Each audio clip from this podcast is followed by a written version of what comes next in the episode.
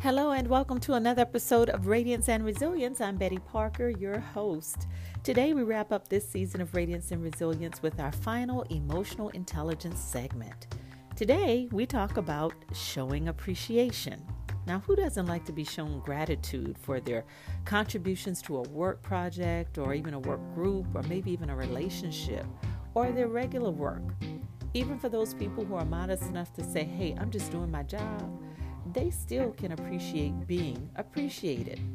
Now, when we fail to express our gratitude for people's contributions at work or at home or, or even in the world, we can easily fall into the awful habit of taking people for granted. And even the most humble person can become resentful when they feel they are giving their best and receiving very little acknowledgement for it. Unfortunately, this happens far too often in the workplace and in workplaces everywhere and even in our personal lives. So, today I'll be addressing how we can practice a higher level of emotional intelligence in showing appreciation. Stick around and hear more after the break.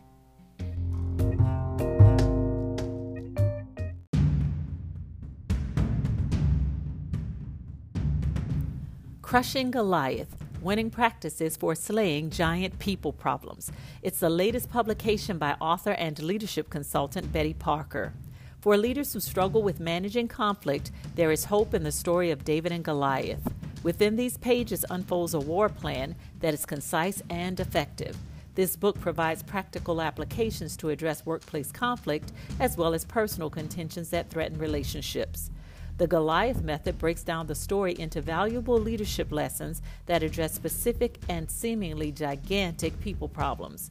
Whether dealing with a difficult employee who crosses boundaries, a boss who is a bully, a team that is dysfunctional, or a marriage that is crumbling, the Goliath method provides practical solutions that can help even the most unskilled person manage conflict with confidence. Within this ancient story, everyone can find modern ways to slay the giants of life. And like David, they will be victorious.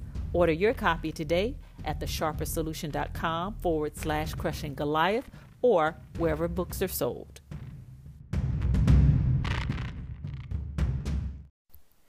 Welcome back.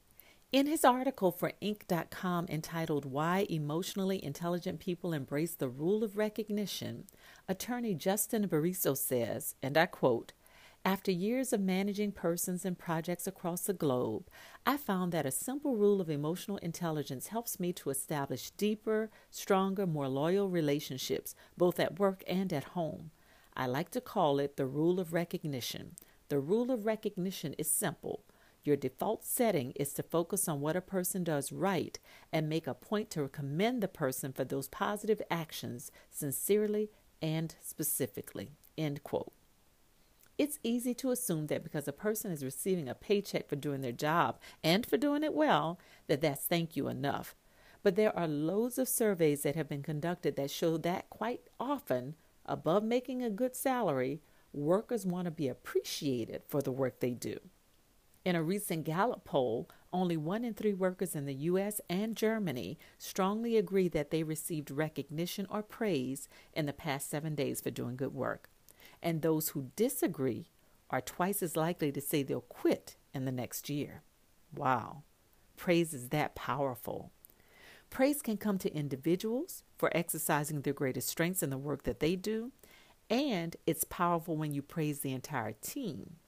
Research shows that when there is open praise for the entire team, there is less competition among the team members and they tend to share information and ideas more often. This improves collaboration, of course, and it increases productivity. Now, when work is recognized and when people are acknowledged for their successes, they tend to feel that the work they're doing is valuable, even if it's not exciting or interesting. So, in my humble opinion, this is when recognition is most critical. Who wants to work on a tedious, boring job and not feel appreciated for enduring the difficulty of that work?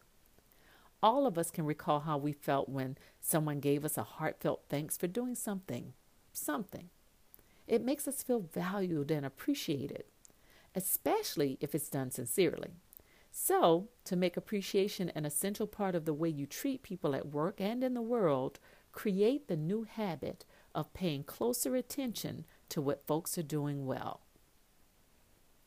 Be intentional about identifying successes, large and small, and making some kind of reference to it. So, for example, if a vice president in a company has led their line of business with great competence over the last quarter, then tell everybody in the next quarterly meeting what they've done.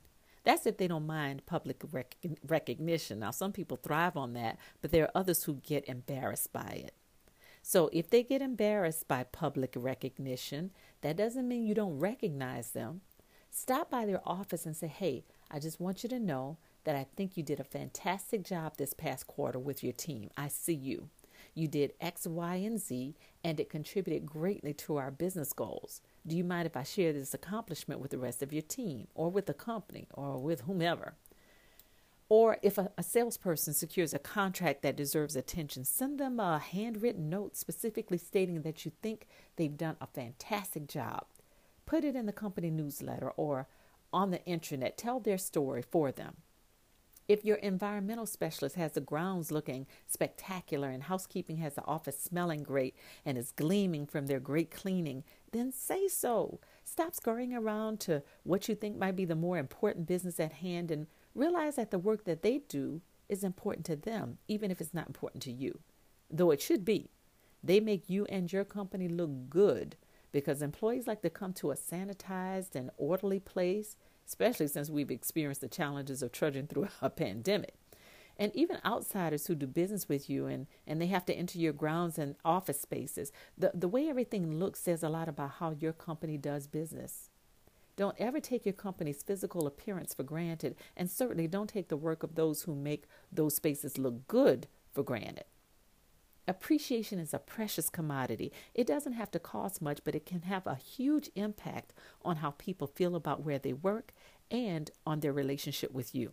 Be careful that you are making everyone feel valued and that you're recognizing those who are doing outstanding work it becomes a boost for others to want to do better too, and it sets a standard.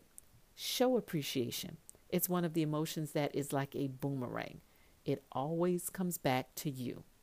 That's going to do it for me today. Thank you so much for listening every week for a new episode of Radiance and Resilience. I can't wait until season five when we'll be focusing more of our content on Crushing Goliath, my new book, and dealing with people issues. I'll be bringing back some of my guests for more robust conversations. And if you have any topics you'd like to hear about from us, please let us know by leaving a message right here on the podcast or in the comments section of this social media platform. Also, remember that your comments get you a 50% discount on the upcoming Crushing Goliath workshop that starts in September. I'd love to hear from you. Thanks for your support and please share this podcast with others. If you found it to be a help to you, make sure other people can benefit from it too. Catch up on previous seasons and make sure you come back for season five. I hope to have it available starting in September when Crushing Goliath debuts. Until then, stay radiant and resilient. Crushing Goliath Winning Practices for Slaying Giant People Problems is not only a new thought provoking book with practical applications for dealing with people issues, but it's coupled with a two hour workshop that has been updated to premiere in September 2021. You can sign up your entire team at work to participate, or you can join one of the public sessions on your own. These interactive workshops will be held every Thursday in September, beginning September 9th at two times 10 a.m. to noon and 7 p.m. to 9 p.m. Choose the one that best suits your schedule. For the first 50 commenters on our podcast, you will receive half off the tuition for the workshop, which includes the Crushing Goliath workbook. Get ready to learn how to manage tough people issues and face conflict with greater confidence. Register now at thesharpersolution.com forward slash crushing.